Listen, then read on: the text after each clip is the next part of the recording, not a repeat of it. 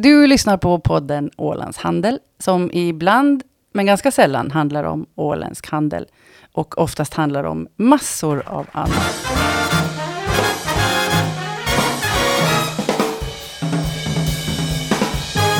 Välkomna till podden Ålands Handel, avsnitt 80, Noggi. Mhm.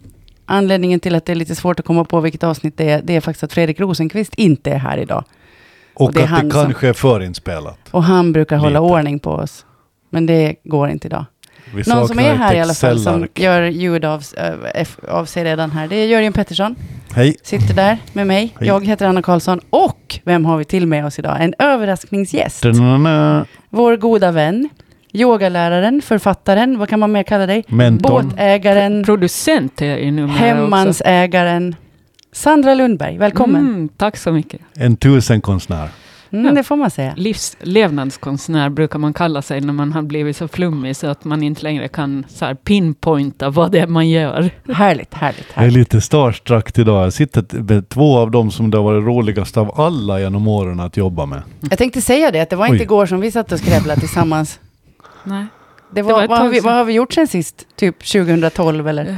Borde du inte berätta var vi var då? När vi, eh, Det kan du göra. då satt vi på Ålandstidningens redaktion. Mm. Sandra var som ungdomsreporter och eh, Anna var en lite äldre reporter och jag var en ytterligare lite äldre reporter. Det var vi bra på. Och, Och där satt Fredrik Rosenqvist var ju också med och var Mittemellan, någon ekonomi... reporter. Alltså Fredrik Rosenqvist började ju sin karriär med att skriva jättelånga insändare ju. Det Han var liksom det, hans va? väg in i journalistiken. Kommer ni ihåg det? Man var sådär, nej den här orkar jag inte läsa för det var så otroligt långa. Och Nu har var vi så här- alla möjligheter att tala lite om Fredrik. Rosenqvist. Hette han inte Rosenkvast hemskt länge eller hur Ja, blev det med det? det. Han hette ju något annat i alla fall. Fredrik Gustafsson. Gustafsson. Ja. Så hette det. han ett tag också. Mm, så var det. Det var Det- det, det som var gjorde att det komplicerade till lite. Mm, Mm. man byter namn sen när man märker att folk inte längre orkar När man- med. När man har skrivit för långa insändare. Vad ska man göra Okej. nu? Ja, det enda är att man byter namn. Mm. Hörni, nu ska vi back on track här. Det är sommar, eller hur? jo. Mm, Något. Det ska vi prata mycket om idag. Mhm. Äntligen. Sandra, du ska ägna sommaren åt att eh, skriva nästa bok. Jo. Hur jag går det? Ja, det går väl lite sådär halvknackigt, eh, ska jag väl säga. Jag försöker skriva eh, tusen, ska jag inte säga fel, tusen ord om dagen. Är det möjligt? Det vet inte jag. Jag har aldrig det är skrivit en bok. möjligt. Du har skrivit en det bok. är möjligt. Mm. Det där är en bra grej att vara disciplinerad. Jag tror att du, du, du är en sån som klarar det. Ja, men jag tycker också, just nu har jag väldigt mycket flow. Den förra boken eh, var så jobbig och det liksom satt så långt inne och det var så lång process och det höll på. Det skulle kanske inte bli någonting, men sen blev det någonting och så skulle det ändå skrivas om. Och Det var som att det aldrig tog slut. Men nu är det som att, okej, nu vet jag hur en bok skrivs och då blir det helt plötsligt roligt. För med en bekant då, som jag haft lite som mentor så pratade om så här, ja men när skrivarglädjen sätter in och jag var så här, vilken glädje? Så Ska, Ah. När kommer den? Just och det. nu är den nog här faktiskt. Alltså, en stundvis så kan jag känna så här, åh vad härligt att bara sitta och vara i den här berättelsen. Men din första bok handlar ju ganska mycket om dig själv och Mm. sånt som du har upplevt. Var, Ja. det, var det därför som det var jobbigare? Ja, jag tror att det blev det vart så... så mm, den behövde väl skrivas, till, verkar det som, för att jag skulle få den ur systemet på något sätt. Sen om den hade blivit publicerad eller inte mm, spelar väl egentligen mindre roll eh, för mig. Men den behövdes ur systemet för att det skulle kunna Den komma i vägen annat. för de andra böckerna. Ja, för när jag försökte skriva tidigare, då kände jag mig som ett barn som så här, Sara tittar ut genom fönstret. Och sen tittade jag på den där meningen och bara, så här kan jag inte hålla på. Alltså det, det, det kändes så himla pompöst och fånigt och bara, men nu helt plötsligt kan jag så här, Sara tittar ut genom fönstret. Inte för att jag skriver exakt så, men, men att det ändå känns okej helt plötsligt att göra det där. Vad handlar den här boken om? Eh, den handlar om en eh, kvinna som jobbar på, i, i en lågprisaffär som får bli gravid med sin chef, en mellanchef. Och sen så eh, ganska snabbt så bestämmer hon sig för att behålla det här barnet. Han vill inte det. Hon radikaliseras av det här eh, barnaskaffandet väldigt snabbt. Och till sist bestämmer hon sig för att hon ska lämna samhället och flytta ut i skogen. Är det fiktivt eller är det någonting Nej, som... det här är helt fiktivt. Det är helt fiktivt. Ja. Från ingenstans. Mm. Jag bara, Rätt Cool. ut ur huvudet. cool Ja. story. När är den färdig? Eh, jag tänker mig att den är färdig till hösten, men när jag sa det till han här eh, på förlag, en kille som jag pratade med, han bara ”till hösten!” Och då blev jag lite så här, oj, det kanske inte är möjligt. Då vill de inga ha en bok. Nej, det, Nej, det vill de inga absolut nej, han tyckte att det lät som någon form Kanske av han har fullt upp. Ja. Mm. Får man vara nyfiken i den här podden? Nej, Jag tänkte okej nästan då. det. Du får någon minuts nyfiken. Har du, har du kontrakt på fler böcker? Har du, Nej, det har jag det Jag bara hoppas på eh, Okej. det bästa. Okej, så det är Eh. inte så att de säger att nu ska du leverera två eller tre böcker? Utan Nej, det, okej. Nej, det, det händer, har inte hänt ännu. Din, din förra bok släpptes ju ganska nyligen som ljudbok. Mm, Den I har du läst in själv. Ja, i Mm. veckan och i veckan. Det vet vi inte när det här känns. Men, Ja, okej. Men Nu när vi sitter och pratar så var det i veckan. ja. du har läst in den själv. Mm. Hur var det? Ja, det var, det var svårt faktiskt. Jag, jag märkte att jag, det tar ett tag att komma in i det här flowet. Man märker ju att sådana som läser in ljudböcker professionellt nästan börjar låta lite som så här AI, eh, artificiell intelligens. Att de har gjort det så, så smooth på något sätt att det knappt låter som en människa till slut. Vilket jag tycker är lite obehagligt. Det är automatiserat lite. Ja, och därför Mm. tycker jag det är skönt eh, som kontrast att lyssna på poddar där faktiskt människor pratar som människor gör. Mm. Eh. Ungefär som här. Mm, precis. Mm. Du släppte aldrig din åländska dialekt när du var i Stockholm och höll på och rände på alla Nej. möjliga ställen. Lite Den- sådär när jag pratade i telefon att jag behövde sli, slipa av. Inte, brukar jag säga då. Jag hörde mig själv liksom säga inte, eh, la jag till sen, för att folk skulle förstå.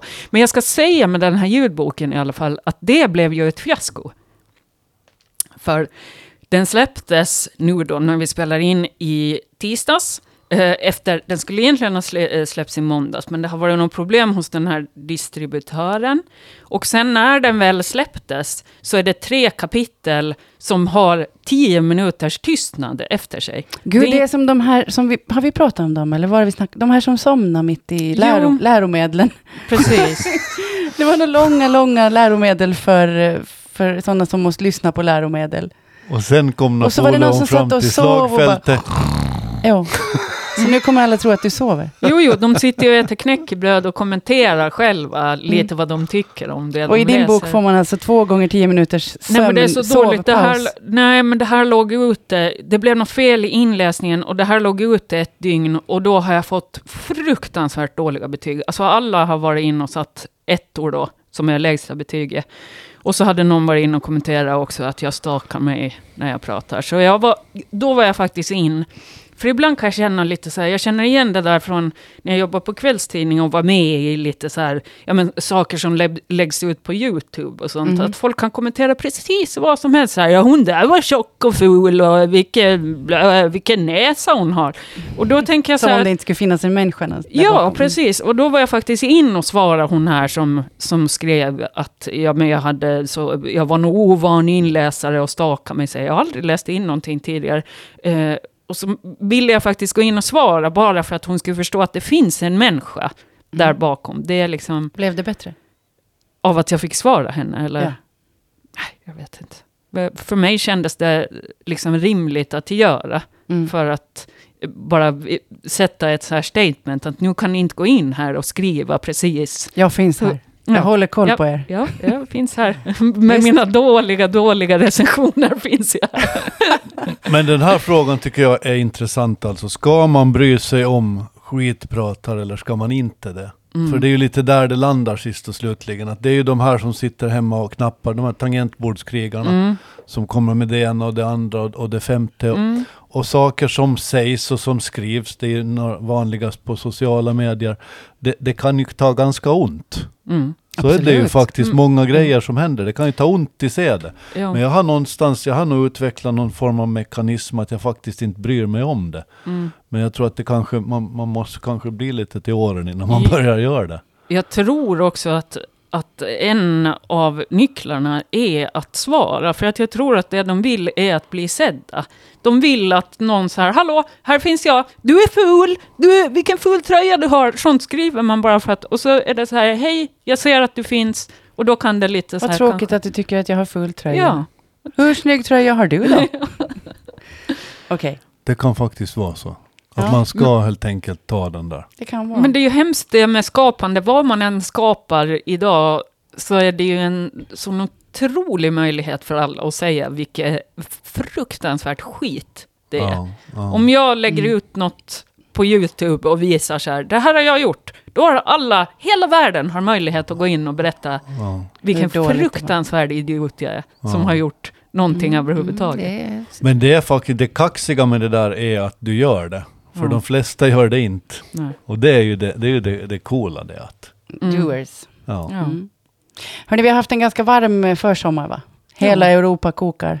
Ja. har inte riktigt Det ramlar på. fåglar från Det är himlen. Jo, det är jag. 40 grader varmt nere i sö sö södra Europa. Och det förutspås nu att snart kommer vi sluta semestra i värmen. Och medelhavsborna kommer börja åka hit upp för att svalka av sig Så lite. har ju sagt länge. Ja, men nu är det allvar alltså. Tycker ni att det här är bra eller dåligt? Är vi redo för att ta emot dem? Vem vill inte ha stekta sparvar från himlen? Okej. Jag, jag kände så här idag när jag eh, körde hit med min miljöförstörande bil och sitter och tänker så här, oj vad varmt det är. Så jag säger, människan är så fruktansvärt enfaldig som art. Alltså allt vi gör är att förstör. Tänk en jord, ett jordklot utan människas, alltså det ska ju vara det vackraste paradis. Fast ganska tråkigt också. Vem skulle, Ja, vem skulle säga det skulle Vem jag skulle vilja fråga. där? Alla djur som bara skulle få vara och leva i fred och så åker vi runt i våra bilar och våra fula bostadsområden och säger det är varmt idag. Så här, ja, och sen på vintern det blir kallt nu. Oj, vi är så himla dumma. Fast vi liksom har en intelligens så gör vi så lite eh, för att bättra på någonting. Vi bara, mestadels så förvärrar vi. Det är sant. Ja, vi uppfann ju AC till exempel. Det blev ju bättre. Det är faktiskt smart nog. Vi brukar faktiskt vilja prata om positiva saker här i Mm. podden Vi och, och brukar söka försöka på. välja det och undvika Men, men klimatångest. problem, problemet nu var att jag har försökt att researcha fram lite grejer idag och det var inte lätt att hitta någonting positivt att prata om nu Det alltså. finns ju massor. Vi har Ja, ju men vi är på Sandra det, men Lundberg här, en sån Det är sak. krig och det är konkurser och det är klimatpanik och det är kaos överallt. Det visar sig också att eh, det här har ju inte bara jag reagerat på, och inte bara ni heller. Det visar sig i en eh, rapport man, som är globalt utförd, alltså av Reuters-institutet, eh, nyhetsbyrån ligger väl bakom den, som handlar om journalistik och hur man konsumerar den. Allt fler människor har slutat ta del av nyheter eftersom nyheterna är för deprimerande. Mm. Är det här rätt sätt att gå tillväga? Ja, jag, jag har nog också lite sådär eh, svansa in på den vägen. Att jag kanske lyssnar på, tar in nyheter en gång om dagen och det får räcka. För att om man hela tiden lyssnar varje timme så blir det ju till slut, det, det blir för deprimerande. Man blir tokig. Ja, jag klarar Mm. inga av. Det, det, Fredrik har använt den taktiken. Han brukar säga det att han undviker nyheter. Jag är nog sån här allkonsument, jag hör på allt. Men det där är en teori som har funnits i säkert, det är säkert 20 år sedan jag första gången hörde om det där. Att man aktivt väljer bort. Om ni kommer ihåg att Dagens Nyheter gjorde för kanske fem, sex år sedan så tog de en slags strategi i att de skulle koncentrera sig mer på goda nyheter. ja. Eh, Jag minns inte detaljerna kring det, men det var rätt övergripande när, när den nya chefredaktören tillträdde. Och någonstans tycker jag att de kanske har lyckats med det. Mm. De har en en- rätt god ton i den där tidningen. Ja, Ja, DN har ju den absolut bästa journalistiken tycker jag. jag håller Det- med alltså. Jag tycker Alltså, att de har... Ja. Otroliga skribenter har de. Ehm, men då, eh, Good News Magazine fanns ju också. Mm, vi kommer Men till det- de goda nyheterna. Först måste vi bläddra lite bland de dåliga. Ja. Okej. Har man, har man öppnat någon form av nyhetsmedium den här veckan så har man ju sett någonting om eh, till exempel bolåneräntan. 6 procent i USA just nu. Mm. Jag försökte fråga Fredrik lite grann här. Han ville ju undvika oss idag för han tänkte vara ledig. Mm. Jag frågade vad ska vi göra? Sälj allt och spring, hälsade han. Ja, det, Ja. Men jag tänkte så här, vi har ju en yogalärare här. Det Ja. kanske finns andra sätt att hantera det här än att sälja allt och springa. Vad har du för tips? ja, alltså... Jag försöker ju att inte vara så mycket i systemet. Du går off-grid Jag när, det, när det går på tok? Jag försöker så mycket som möjligt. Okej. Nu har jag ett bostadslån, men det är inte så stort. Mm. Utan det är någorlunda rimligt. Och så tänker jag, förutom det så vill jag aldrig ta något, något annat lån. Eh, jag vill inte försätta mig i olika, eh, liksom olika instanser som vill ha pengar Jag tänkte mer om man kunde andas sig igenom det Ja. här eller någonting. De som faktiskt har lån nu. Ja, det, Den stående absolut- hunden, nej, vad heter de då? Ja, eller liggande kanske man blir mera nu. Nedslagen. Ja, absolut, man kan ju andas också. Det går jättebra. Det Det är, ju, det är väldigt Endera så låter lugnande man bli att låna pengar eller så andas man sig Ja. igenom det här nu bara att hitta liksom sitt eh, fulla andetag. Det är ju väldigt eh, lugnande för kroppen. Det är ju det som kommunicerar till kroppen att allt är lugn och ro. Så till exempel om vi har väldigt mycket lån och räntorna går upp, då kan ju andetaget lätt hamna högt uppe i, i lungorna. Vilket gör att, att när vi inte andas hela vägen ner så är inte ens diafragman med i diafragman ligger ju under lungorna. Och när vi tar ett djupt andetag, lungorna fylls på, så är diafragman med. Eh, och om vi inte tar djupa andetag på länge så blir ju bröstkorgen lite som en bur eh, för lungorna, snarare än en sån här eh, fin, rörlig grej som följer med lungorna. Vilket kan upplevas väldigt obehagligt. Eh, Så får man mindre syre och så börjar man göra ännu dummare Ja, saker. precis. Låna mera pengar. Jo, jo, jo, då lånar man mer. Om, om man är nu i det läget att man, man tycker att det är ganska mycket om man börjar häschandas, om man inte har en plastkasse som man kan andas i eller något sånt här. Mm. Va, vad ska man göra då? Nu ska jag vilja ha reda på det. Mm. Hur ska jag, Ja. när man kommer in så här, och så bara, Ja, mm. man kan ju försöka. Jag, jag försöker att nu och då lite sådär tänka, okej nu släpper jag ner axlarna och mjuknar i ansiktet. För det är, ansikte är sån här plats som kommunicerar hela tiden till omvärlden. Vi ska hålla på och visa och greja vad som sker inom oss. Men om vi slappnar av i ansiktet, slappnar av i axlarna, då blir det som att lite sådär till kroppen att okej, just nu behöver jag inte hålla på och visa så mycket Det här är med omvärld. mer konkreta tips tycker jag än Fredrik Rosenqvist det brukar komma med. När funkar man, det, det här funkar det. funkar mot, mot det. bolåneräntor. Jag känner det. Sen om man har kommit då andas igenom bolåneräntan, Mm. då kommer man till bensinpriset. Eller hur? Ja men det är, ju det, det, det, det är ju bara bra det alltså för klimatet. För ju dyrare bensinen är Absolut, desto ja. mindre bensin Jag tänkte köper komma man. till det, att man Förlåt, kan ju faktiskt ursäkta. välja att cykla. Eller hur? Ja. Men sen, Cykeln har ju varit en fin symbol för frihet ganska länge. absolut. Mm. Men sen tänker jag också de här killarna som har gjort män och killar.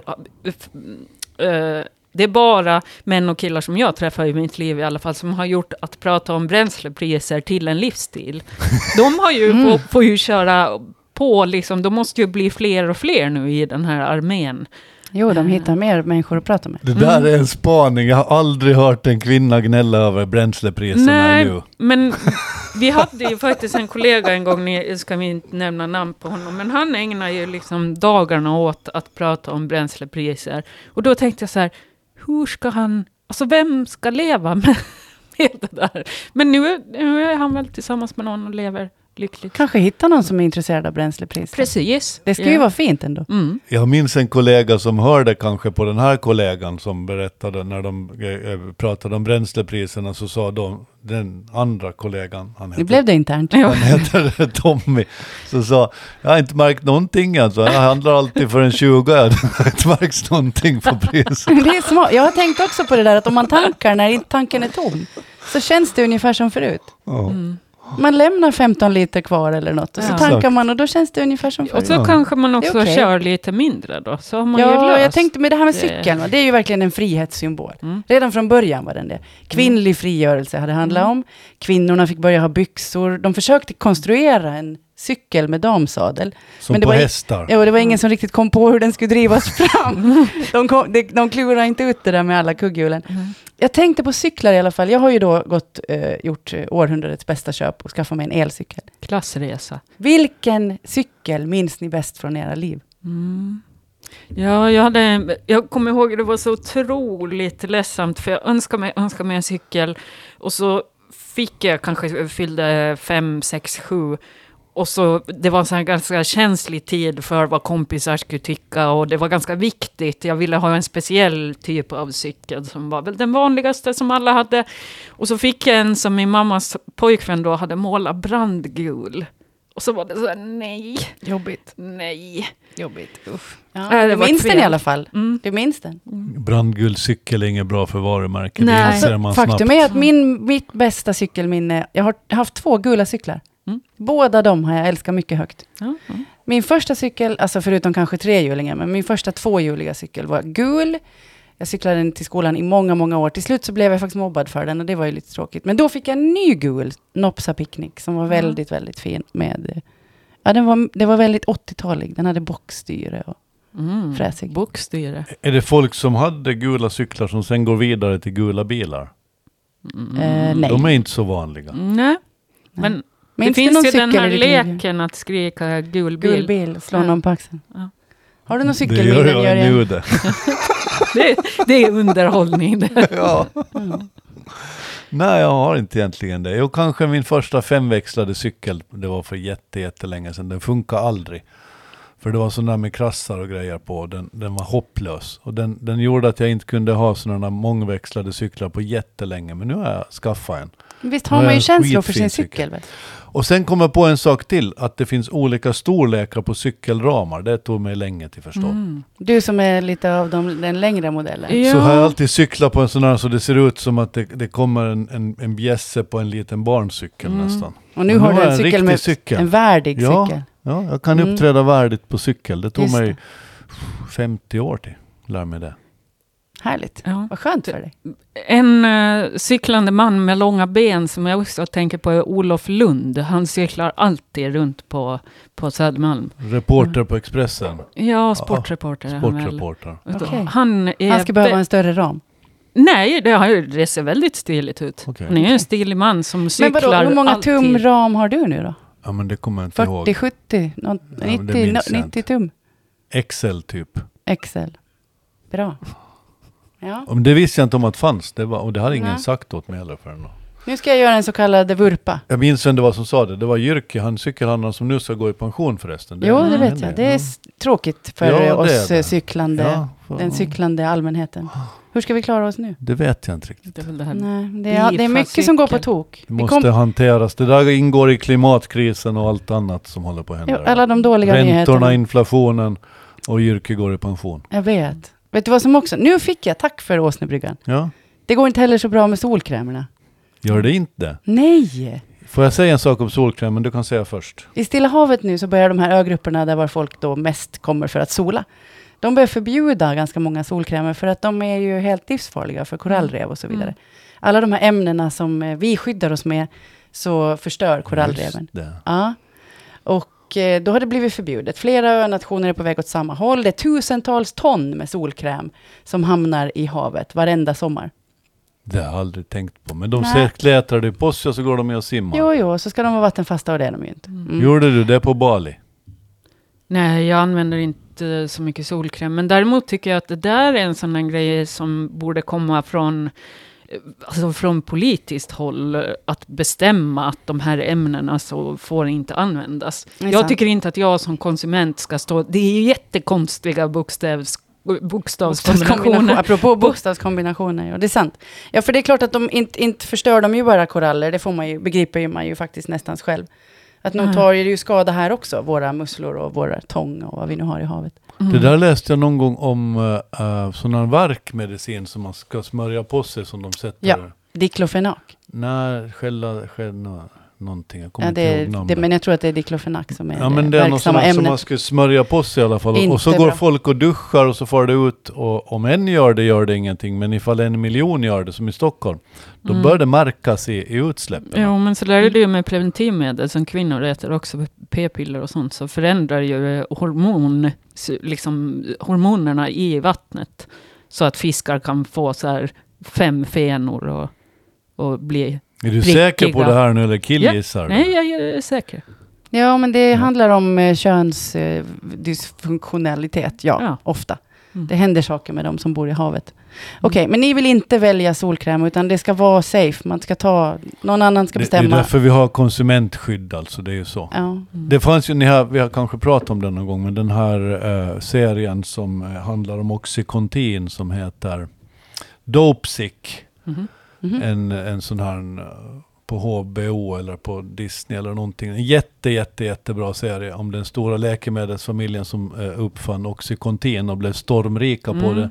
Men skapade beroendesjukdomar som går i generationer i USA. Och har dödat tusentals, hundratusentals människor. Mm. Och gjort dem olyckliga på alla sätt. Där visade sig att FDA, som då är USAs Food and Drug Administration och som ska se till att sånt här inte händer. De var ju korrupta. De hade gått med på att sätta en, en varningsblankett på just detta Oxycontin som sa detta medel är inte lika beroendeframkallande som andra. Ungefär. Det är helt galet. Det är så galet så det är inte klokt. För någonstans så tycker jag ändå att det är rimligt att tillverkarna måste få försöka så mycket de kan. Jo. Men sen måste re- reglerna sätta stopp för när det går för långt. Det är därför Mm. vi har lagar och Mm. Regler. Det bästa tipset jag kunde hitta kring det här med solkrämerna är i alla fall svanen. Hittar man en svanenmärkt solkräm så är man hyfsat safe. Mm. Och en svanenmärkt tidning, det, det har jag förstått att det är det bästa Det är det bästa. Man lägger sig under en svanenmärkt Ja. tidning. Ja. Till exempel, vilken tidning menar du då? Jag tänker på Ålands Handel till exempel. Den Just är ju, det. Den är ju svanenmärkt. Tänk. Och tar man den över sig, det är bättre än alla solkräm i hela världen Mm, faktiskt. Det är faktiskt sant. Men Man kan också ta flera, för den finns ju överallt. Man kan Just lägga det. sig helt under den. Nu när du säger det så finns den på Maxinge och den finns på, eh, på eh, Kantarellen och den finns på S-market och den finns inne på Sitkovs i stan och faktiskt på kvarter 5 när du säger det. Nej, Där finns det gratis solskydd. Svanenmärkt. Just det. Bra där Jörgen. Det är ju faktiskt en grej att inte vara i solen. Alltså man klä att, på sig att lite. hitta skugga. Men vi måste ju också få D-vitamin säger de. Att, mm. Mm. Ja. Men jag tror ju att måttliga mängder, det finns, finns något i- det. Mm. Måttliga mängder. Mm. Mm. Men nu är det där en spaning när man kommer upp i åldern. Alltså perspektiv förändras ju genom livet. När man är är 20 har man ett perspektiv, när man är 30 har man ett för och så vidare. Och ju äldre upp man kommer i perspektivstegen Mhm. så tycker jag att allt fler väljer att skydda sig från solen snarare än exponera Man- sig. Man Beror ser på, det inte finns ju också de här sex- med röda näsor. 60-åriga, Jo. 70-åriga damerna med, som ser ut som, som skosulor nästan. Mm. Eller som någon form av grillad biff. De Mm. börjar se ut som Marlboro Man i, i Ja. reklamen förr i världen. Mm. När män såg ut som män. Mm. Sådär ni vet. Mm. Jag har lite mer grejer som går på tok. Ja. Mm. Kör. Det, här, det, här var ett, det här var ett roligt Men jag avsnitt. vet, Kul jag att vet. du kunde komma Jag ska, jag ska, det kommer bli bättre på slutet, jag lovar. Folk- ligger mindre nu. Mm. Det är Särskilt unga. Mm. Också. Hur vet man det? Man har gjort studier både i USA och i Storbritannien, i Holland och i Finland. Så går alltså liggfrekvensen ner. Det förklaras i viss mån med stress, Mm. prestationskrav, Sociala medier. sociala medier. Man har ett enormt och ständigt växande utbud av annat att göra. Spela Mm. tv-spel, typ. Titta på Netflix-serier eller vad började du snacka om? Det här anses alltså bidra till problemet. Men det här är väl ett stort, verkligen bekymmer för världen? Va? Hur ska vi vända den här eh, Är det inte bra då? liggskutan? Ja, du menar att vi ska behöva bli lite färre? Ja, Men har vi då, ska vi bli färre och ha tråkigare verkligen? Nja, tråkigare. Ja, Ja, Alltså att folk inte ligger. Är det Eller- tråkigt då? ja, det är det ju. Men nej, men folk måste väl uppenbarligen tycka att det de gör istället är roligare, eller? Du Alltså, tänker att vi, vi ska ligg, släppa Det är taget om kanske alla de här tråkigare liggen som har skalats bort. Du menar att typ kvalitetsliggen är kvar? Så kan det vara. Där har du Kvalitet hellre faktiskt... än kvantitet. Där har du en bra poäng. Mm. Mm. Det är de dåliga liggen som försvinner. Jag, vi får ju hoppas det. Skriv en insändare på det där, det ska jag vilja läsa. Ja, Mm. det här behöver vi få kommentarer på tycker jag. Mm. Jo, för det, det är svårt att veta med den här undersökningen också. Eh, Ja, det är hur faktiskt folk sant, uppfattar det som när det väl görs. Vad det är för kvalitet. Jo, man borde ha mer rating också i det här kanske. Men så kan det väl kanske vara, tänker jag, att när det väl händer då så blir det något roligare. Än om man ska hålla på hela tiden. Just det, man kan också tänka att folk håller på lite längre och det är Ja, mera så här. Mm. Jag tycker att sådana där undersökningar andas eh, en generations kritik mot en annan generation. När man säger att det är nog sämre nu än vad det var tidigare. på något sätt. Och så där har man alltid hållit på. Alla har alltid sagt att ja, de som kommer efter oss, det är ingen ordning på dem riktigt. Mm. Så det har alla gjort. Trots att, att De allt ligger inte tyder ens på... längre. Exakt, och inte bara det, utan hittills så har varje generation alltid åstadkommit lite mer än den tidigare. Mm. Och att vi skulle ha sån otur just nu, att den här generationen verkligen skulle vara, vara som mer oduglig, det tror jag. Jag tror inte vi har sån otur. Så de gör det på ett annat sätt. Det är Fast bättre. antagligen bättre. Så vi, t- vi läser den här undersökningen så som att de har bättre ligg, Mm. fast färre. Ja, det tror jag vi väljer att göra. Mm. Har vi bestämt oss? Mm. Nu håller vi på att vända lite bog på det här. Det är bra, det känns bra, det känns bra. Ja, Det kunde blivit dåligt, men det, det, är kunde bra. ha blivit dåligt. Mm. Nu har du ett ämne här Jörgen som du vill prata om. Det här med kläderna.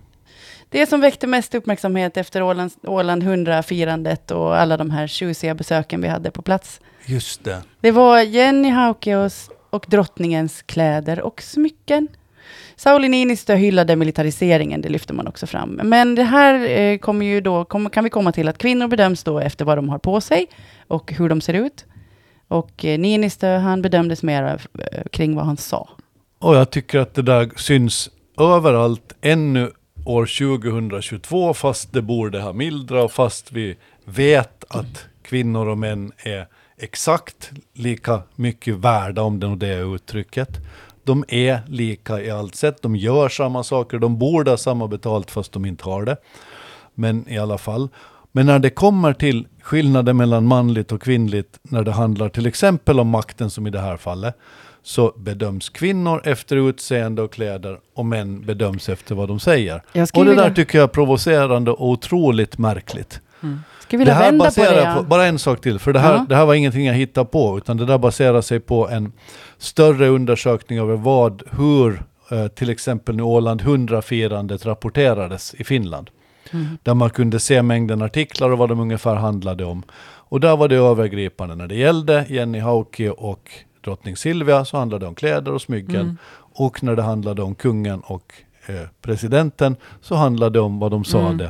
Det. Där, här. jag, det där blev jag tokig på när jag jobbade som journalist. Att på slutet så var det mycket så här, ja men räkna huvuden liksom. Hur, vi ska ha lika många kvinnor och män. Men då blir jag så här, fast det handlar ju jättemycket om vad det handlar om. Vad, vad står det Skriver om de. här människorna? Mm. Inte bara räkna huvuden. Och, Bra, nu har vi lika många kvinnor och lika många män på de här sidorna. Men då ska kvinnorna sitta och prata om liksom sina skilsmässor medan männen får berätta om sina jättebra affärer som de har Exakt. gjort. Och så är det ju bara skit ändå. Men vet ni vad jag ska önska? Jag ska önska att Sauli Niinistö och kungen skulle få ha lite roligare kläder och lite mer smycken på sig. Mm. Mm. Då skulle man ju kunna kommentera dem lite mer. Det är en bra spaning. Tänk om de hade stora örhängen och halsband och turkosa kostymer och Ja. någon rolig hatt. Då tror jag folk skulle snacka om det. Mm. Men ja, det, där, det låter lite tunt kanske. Vadå tunt? Ja, men det kommer Jag kommer inte ihåg att ske. en gång, eftersom jag gör smycken lite så här sideways, eh, Ja. så var, det, var jag intervjuad och så frågade den här personen varför jag inte gör smycken för män. Och så sa jag att jag gör väl smycken för vem som helst. Jo visst, Alla som men, vill ha men dem på köper sig. de ju inte. Var, var, varför gör man inte det? Nej men ska jag göra särskilda smycken då? Du, Nej, det är väl du förstår. som är feg som inte vågar köpa mina smycken då? Jo men säg så här då. Alltså, det, jag förstår vart du, vart, vart du vill komma, men hur ska du få männen att ta på sig det där? Hur, vad, vad, är, är det kvinnornas... Är det, är, Jag tycker det är ditt uppdrag Jörgen. Du är i och för sig lite gladare i dina kostymval än ganska många är. Mm. mm, Du har ju alltid tycker kört pigga byxor och sånt. Pigga byxor, ärtislips har du Lite, idag. lite så här fasanjägare kan du vara ibland. Fasanjägarstil. Har du fjäder i hatten? Tyrolen? Jag har inget sådant. Jag tycker du får kämpa på här som influencer Jörgen. Men kan ni inte lite hålla med mig om att det är galet att det är sådär? Att Det är det, galet, ja. rapporteras om utseende när Jo. det gäller kvinnor. Och, och det, där, det där, jag tycker att jag hör det jämt och ständigt. När kvinnor är i tidningen så får de kommentarer om att ja men oj vad ni såg fina ut. Mm. Medan om män är i en tidning så då är det varför sa du på det där viset? Mm. Jag, jag tycker faktiskt att det är märkligt. Mm. Och jag har verkligen ingen lösning på det, det har jag inte. Men, men det, det känns så... Mm. Jag tror Det. Eh, kommer ni ihåg det här eh, indexet? Eh, Nu kommer jag ju inte ihåg vad det heter, men där man har nagelfarit filmer och se eh, vilka filmscener det finns där kvinnor eh, pratar, en kvinna pratar med en annan kvinna om någonting annat än män. Och så har det ju visat sig att det är hopplöst nästan. Att hitta en film som... som Ja, det har ett fint namn också som jag inte kommer ihåg. Detlev någonting. Ja, hur som helst. Men det är ju intressant också att börja se vad är det riktigt som sker när det vi tittar på och, och hur skildras kvinnor och hur skildras män. Eh, För får man, har man på sig de glasögonen så blir ju mycket saker väldigt märkliga snabbt. Det blir det, men det, det, man skapar sig ett rätt roligt liv på det viset. Om man Mm. försöker ha dem på sig. Det är ungefär som till försök ha barnperspektiv hela tiden. Att fundera att vad betyder det här för mig ifall jag vore sju år? Ja. Det, det blir rätt skojigt. Jag tror att det skulle betyda för dig om du var sju år att du skulle ha lite roligare kostymer och en fjäder i hatten. Ja, kanske man måste skaffa en Smycken. fjäder. Go crazy. Lite mer Elton John. Smycken har Ja. jag alltid haft svårt. Jag har någon gång velat haft ett örhänge men jag har aldrig vågat. Lite och mer Elton John. har också gått bort. till dig. Roligare glasögon. Mm. Nu ska vi komma till positiva nyheter. Yes! Mm. Jag har vaskat fram några positiva nyheter. Jag tänkte se hur ni känner kring de här. Mm. Det visar sig nu då, forskning visar att kris och pandemi, allt det här som vi har pratat om, det för oss människor faktiskt närmare varandra. Eller åtminstone så för det britterna närmare varandra, för det är där undersökningen är utförd. 35 procent av vuxna britter känner sig närmare förbundna med sitt samhälle idag, efter pandemi och eh, kaos. 21 procent känner sig mindre ensamma. Det här gillar vi ju. Mm. Hur ska vi stanna kvar i den feelingen? Det här kan Sandra tror jag. Mm. Ja, alltså, jag tycker det är jättesvårt att säga, för då ska man ju gå in och säga vad varje enskild individ ska göra för att hålla kontakt med, med sina nära och kära och gå med i föreningar och bla bla bla. Så att det, bara Vi får njuta gör medan det varar. bara. Njut. Prata med varandra. Vet ni vad jag har börjat tänka? Jag har börjat tänka så här, där går en annan av min art. När jag ser en annan människa, i affären till exempel. Så för att vara trevlig mot den människan så tänker jag, där är en som är samma art som jag är. Det där är Och ingen funkar. argsint tiger. Nej, den funkar på samma sätt som jag. Jag behöver inte vara rädd för den. Och då hade, socialt så hade liksom, det lättats upp senaste veckan som jag har försökt tänka så. Jag har haft jättetrevliga möten. Vad kul. Vad roligt. Jag fick Mm. höra ett tips här faktiskt när man ska prata inför publik och sånt här. Så ska man försöka identifiera någon och så ska man föreställa sig att den människan är den som man älskar mest i hela världen. Mm. Och den ska man tänka på. Mm. Det är ett ganska läckert tips det när man, sit, när man ska prata Mm. inför publik. Mm. Absolut. För då om man bara lyckas ha den bilden i sig så blir man faktiskt väldigt så här Mm. glad och trygg på något sätt. Mm. Det var Ja. ganska roligt. Också tycker försöka att inte titta på de här som sitter och gäspar och tittar på telefonen, ut. utan någon som kanske är lite mer interagerande och glad. Jag har mer positivt. Men kan inte jag få säga någonting om den här med pandemineffekten? För jag tror att det där, det där stämmer alltså. Jag tror att det beror på att vi slutade jaga för några år. På två år så upphörde vi att jaga.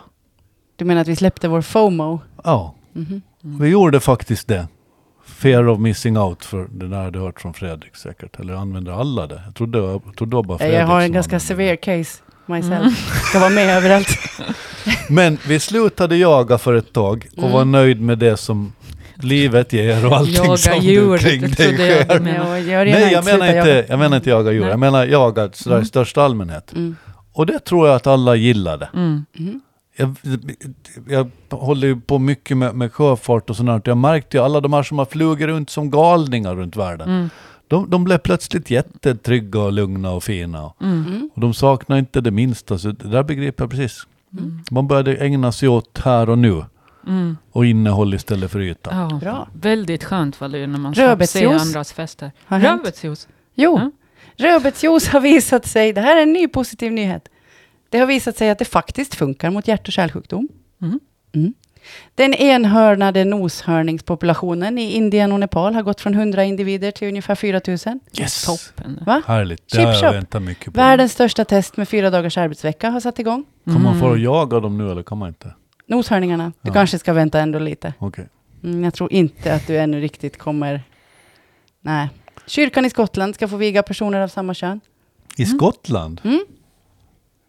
Härligt. Visst är det fint? Det finns. Ja, det Det finns. är fint. Då tänkte jag att vi skulle hoppa över till Sandra, för du har lovat att du ska berätta för oss Mm. vad mindful företagande är. Mindfullt företagande. Ja, jag, Berätta. ka- jag kallar det så. Ehm, för, nu kommer jag inte ihåg exakt, 2015 så sa jag upp mig. Då hade jag jobbat som anställd ända sedan jag gick ut gymnasiet. Och så började jag som egenföretagare och märkte ganska snabbt att jag ju föll in i samma typ av rutiner, samma typ av stress, samma typ av press eh, och prestationskrav på mig själv. Eh, jag tog jobb som jag inte alltid tyckte att var så roliga, bara för att jag var så stressad över att jag skulle ha pengar. Eh, och så till slut kände jag så men det här är ju inte... Alltså, det, nu sa jag ju upp mig för att jag ville ha ett, visst typ av liv. Jag, jag tänkte mig Du att ville vara egen- fri. jag ville vara fri. Jag ville Mm. göra det som jag tycker att är roligt. Jag ville följa min passion mera. Eh, men det tyckte jag mig inte ha, Eh, har råd till på något sätt. Att jag måste sitta och skriva de här artiklarna om... Ja, då var jag ju mestadels frilansjournalist och jag kunde skriva om så dumma grejer som jag så här, Vem mår bättre av att jag sitter och skriver någon bilaga om hundar eller dansband eller... Ja, det blev så dumt alltihop. Och jag, jag kände liksom inte att jag stiger inte upp på morgonen. Jag gör ingens liv bättre med det jag håller på med. Det enda jag gör är att jag stressar upp mig själv med alla jobb och sätter jättemycket press och krav på mig själv. Och eh, det här blev lite bättre när jag började med, med yoga. Eh, men fortsättningsvis så fanns det där tänket om att nu behöver jag göra det här, jag behöver planera in de här jobben för att jag ska ha pengar. Men den här sommaren så har jag lite som ett test.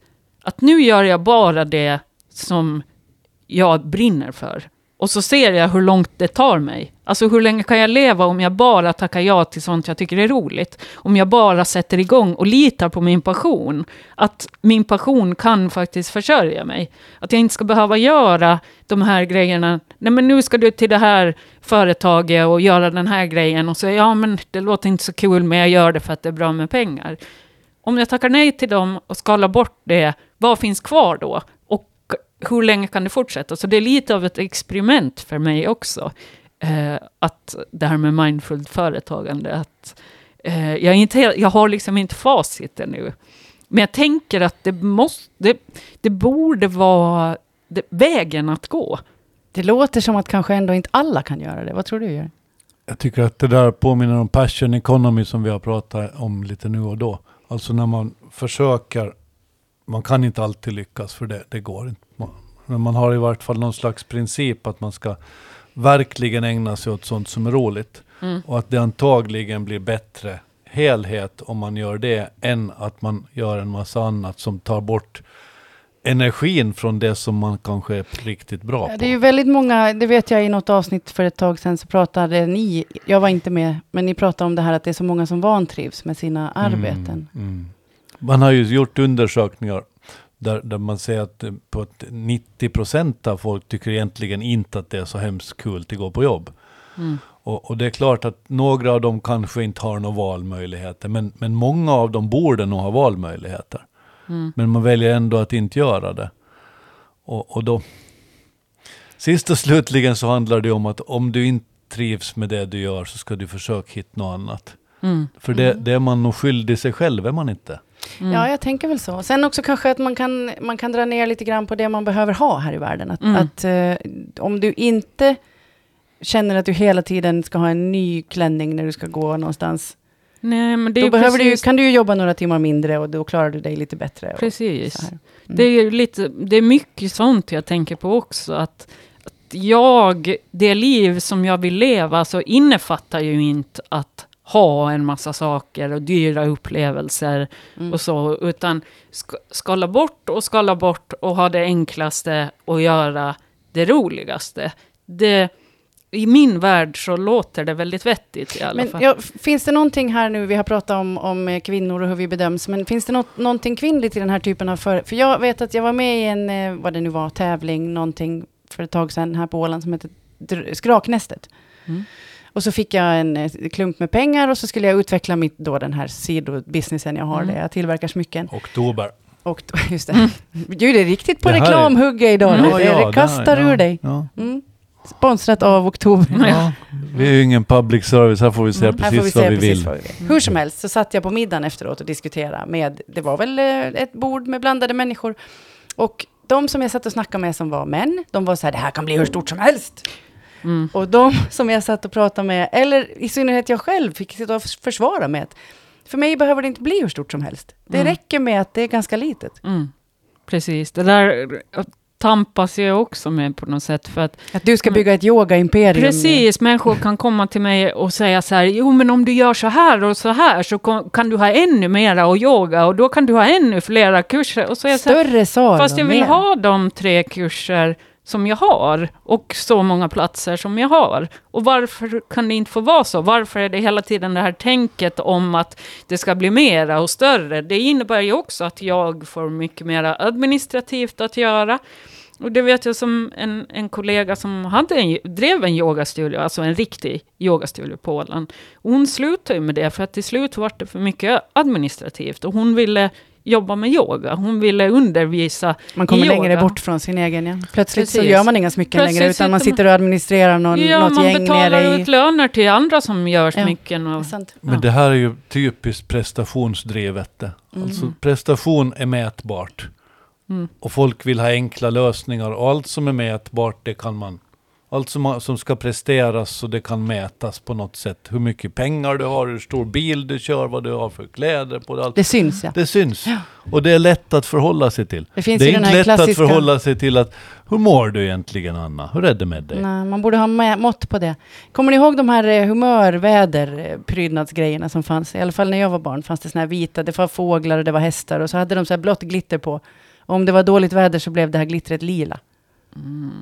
Ja. Nej. Det här har ni missat. Det finns, Ja. finns ju också humörsringar och sånt här. Mm. Man borde ha lite så här mätare på sig själv, Mm. eller hur? Och det är ju Mm. det som är det viktiga. Det är ju, det, det är ju Mm. oviktigt hur mycket pengar du har. Det är faktiskt oviktigt. Inte helt oviktigt. Jo, det är oviktigt. Nå, I är det stora loppet så är om man det... kan äta mat nog. Nej, ja, men visst alltså. Men hur mycket alltså? Om, det, om du har, Men om det du har de väl... lagom eller om du har tusen gånger så mycket så är det faktiskt oviktigt. Men, Mm. men det har de ju, alltså det har jag ju läst, att du- upp till en viss, alltså att du, det täcker det här basala, men sen Exakt. finns det inget som säger att, att om det nej. växer liksom med miljoners miljarder, det, så inverkar det inte. Snarare tvärtom tror jag faktiskt. För då blir du mer och mer prestationsdriven och då glömmer du mer och mer bort hur har jag det egentligen Mm. idag?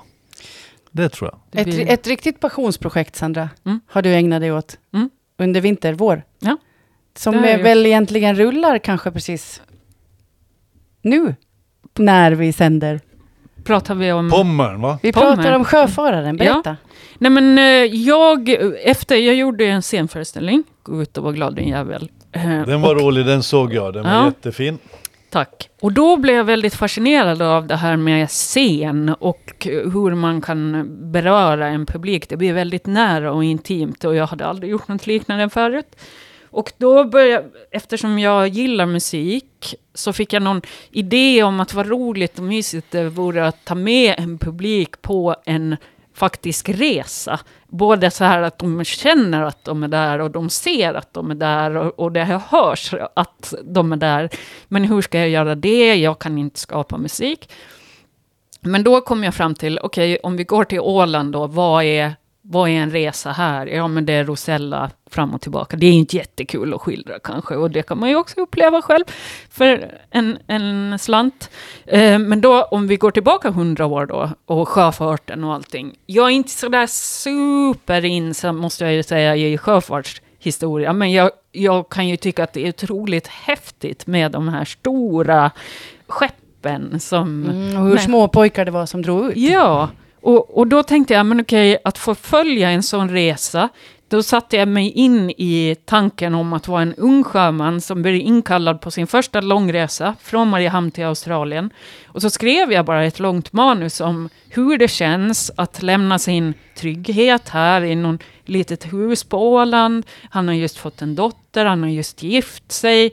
Och så ska han nu ut och så alla de här, det är ju klart att som på vilken arbe- arbetsplats som helst så finns det olika hierarkier och gubbar som säger men det här, så här har vi testat förut och det där funkar inga för 15 år sedan. Och det, så. Finns det sådana? Ja, Herregud, jag känner mig träffad. eh, ja nej, men Och sen också att komma och se, för resandet var ju inte som resande är nu för hundra år sedan. Att komma och se nya dofter och, och smaker och kulturer som är helt så här, det finns det här. Att man ser det för första gången med helt nya ögon.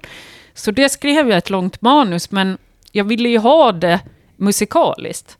Så då gav jag det till fyra killar, som jag vet att det är väldigt bra. Och så frågade jag, vill ni tolka det här manuset musikaliskt? Vilka killar var det här nu då? Det här är Johan Bland Henriksson, annat din kille. min kille, Kasper Lindros och Johan Henriksson, Anton Johansson och Jakob Sundström. Som jag vet att alla är, alltså de har verkligen talang, men de har lite svårt att sådär få ihop det och göra någonting tillsammans. Och jag tänkte att det får gå bara. Och, och de gjorde ju det, de tolkade det här manuset musikaliskt och det låter helt otroligt. Det är så vackert så att jag blir... Ja, det går att göra sådana här grejer, det gör mig så glad. Eh, Så då är det dels, sätter vi upp, det här, allt ska utspelas i Pommerns lastutrymme. Och då sätter vi upp som en eh, segelduk, där vi projicerar, Jakob jobbar med med projektioner och och gör musikvideos och allt möjligt visuellt. Eh, Så han har satt ihop då med arkivbilder från Sjöfartsmuseet och sådana här filmer som är så otroliga när man ser hur folk klättrar upp i master och håller på och gör sådana här otroligt tungt kroppsarbete. Eh, och så ska, dels så får man sitta och titta på det, men också så är det den här live, då musiken som spelas med alla möjliga olika eh, akustiska instrument. Och de ska släpa ner ett piano dit, och de har gitarrer och de har trummor och ja, alltihop. Så, och sen finns det, kortar jag ner det här långa, långa manuset som jag hade skrivit, så kortar jag ner till, till bara små korta texter som Antons pappa, Allan Johansson, som jobbar som lärare på, på Sjömansskolan, heter det väl? Eh, så han har läst in, för jag tycker han har en så bra berättarröst. Sjöfartsgymnasiet tror jag man brukar prata om numera. Men det, Precis. ja. Mm. Okej, Så och det han- här ska nu utspela sig i Pommerns lastutrymme. Ja, Första juli. andra juli Andra och juli. sjätte juli. Så det är bara de tre tillfällena som man kan se det här. Löp och köp kan man säga. Jag har redan köpt min biljett, Jörgen. Har du? Han håller på just nu, tror Jag jag. håller precis på att titta Man kan på med, Ålands sjöfartsmuseum finns de. Man måste köpa. åka dit. Man måste åka dit, det är väldigt analogt på det viset. Hur många Mm. kan man ta i taget där i lastrummet? Hundra. För Hundra? jag läser brandriskgrejer. så. Mm. Mm. Och du Ja. höll på precis och Ja. köpte biljetter nu. Nej, jag skulle måste se om jag är hemma då, för jag ska resa bort ungefär då. Men det, det borde gå klart. Så jag, Mm. jag ska göra allt vad jag kan. Mm. För jag vill se jag. så, jag vill ju se allt vad Sandra gör. Jag har ju Ja. sett shower och läst böcker och Ja, hållit ja, på. ja, Jag måste hänga med lite. håller på. Jag känner att det är min kontakt mot eh, den här.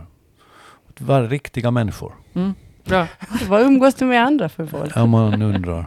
Mm. Helt världsfrånvända dårar. Fasanjägare. Nej, hemskt trevliga För det vi är nu på 15, vi har dragit lite ut över din måltid här, men vi ska, Ja. få, måltid, det lät konstigt. Vi ska få i alla fall eh, hylla, vi hoppar till hyllningarna. Vi hoppar till hyllningarna. Ja, jag tänkte att Sandra får väl börja som är dagens gäst. Ja, jag vill ju hylla nu då när jag har eh, småbarn.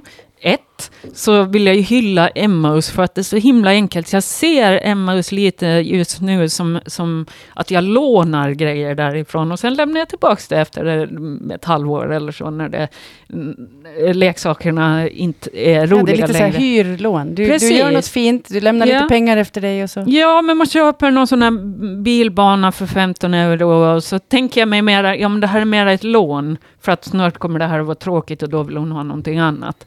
Och då, då tycker jag att Emmaus är fantastiskt och nu var jag också själv och lämnade in massor, massor med grejer eh, som jag tänker att något annat barn ska få ha roligt med. För barn är ju väldigt så, de tycker att saker är roliga ganska kort stund. Som väl alla med vuxna är väl också så. Helt sant. Det här är ett fint sätt att säga det på. Det är lite som ett bibliotekstanke. Mm. Mm. Förutom att man också lämnar en peng efter sig som går till välgörenhet. Ja, Mm. Det är fint. så inget blir dåligt där. Bra hyllning. Emmaus gillar vi. Det är Mm. bra. Mm. Det är fint. Jag, jag skulle vilja hylla en hel drös med människor äntligen. Jag är fortfarande lite hög efter det där självstyrelsedagsfirande. För det var så fint på så många sätt och det var så många som var inblandade i det.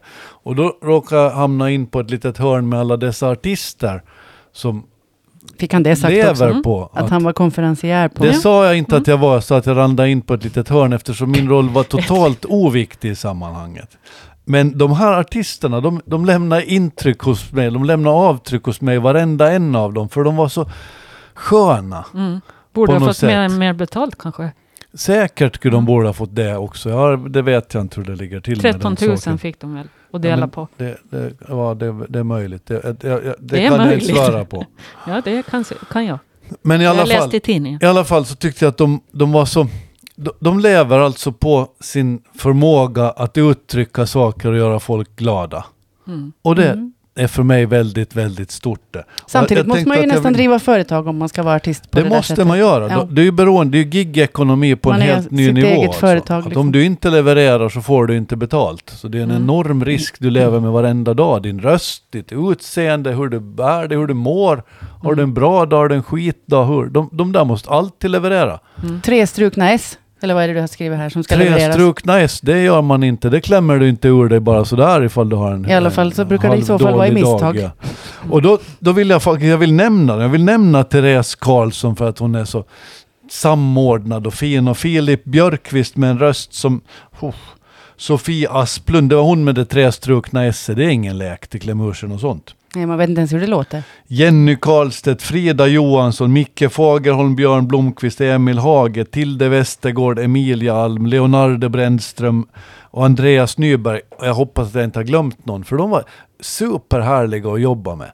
De var så, de bjöd på sig själva så mycket. Och sen fanns det en lirare där, PJ Jägerhult och hans hustru Ann som höll i det hela. Men, Han där sån- kapellmästaren. Nej, han är producent på något sätt. Okej. Så Ja, han, ja, ja. Mm. han har lagat sådana rockkonserter och grejer runt om i Sverige, vad Mm. de nu heter. Jag har aldrig jobbat med en, sån här, någon, någon liknande tidigare. Mm. Som, som var så, han hade sån koll på alla detaljer.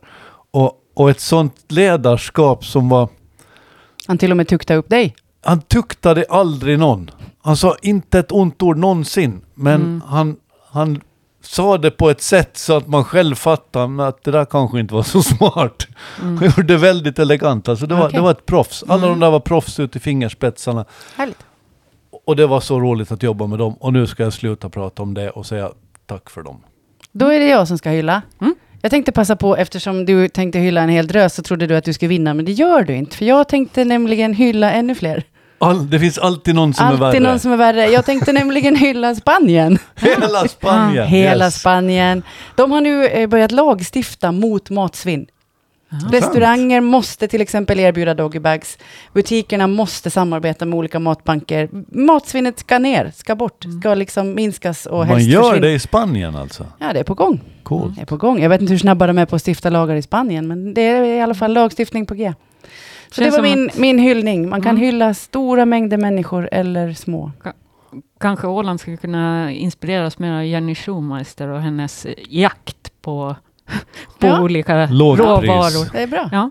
Sen måste vi nog hylla Sandra för att hon har varit här idag också. Jag vi tycker hyllar det är Sandra stort, jättemycket. Vi ja. säger tack och förlåt till Sandra. Mm. Det gör vi. Tack och så säger vi förlåt. tack och förlåt Tack. till alla andra. Och där fick vi till ett litet nödrim. Sandra och alla andra. Mm. Du är från Göteborg i hemlighet fast jag aldrig har sagt det. Nu slutar vi för idag. Mm. Tack, hej. Nu har du lyssnat så här långt, så nu kan du ge oss en liten stund till tycker vi. Du kan gå in på Spotify och prenumerera på podden Ålands Handel. Eller på Podcaster, där kan du göra samma sak. Där kan du också ge oss betyg och skriva recensioner, det tycker vi om. Och sen kan du förstås gå in och titta på vår hemsida ålandshandel.ax. Och så hörs vi nästa vecka.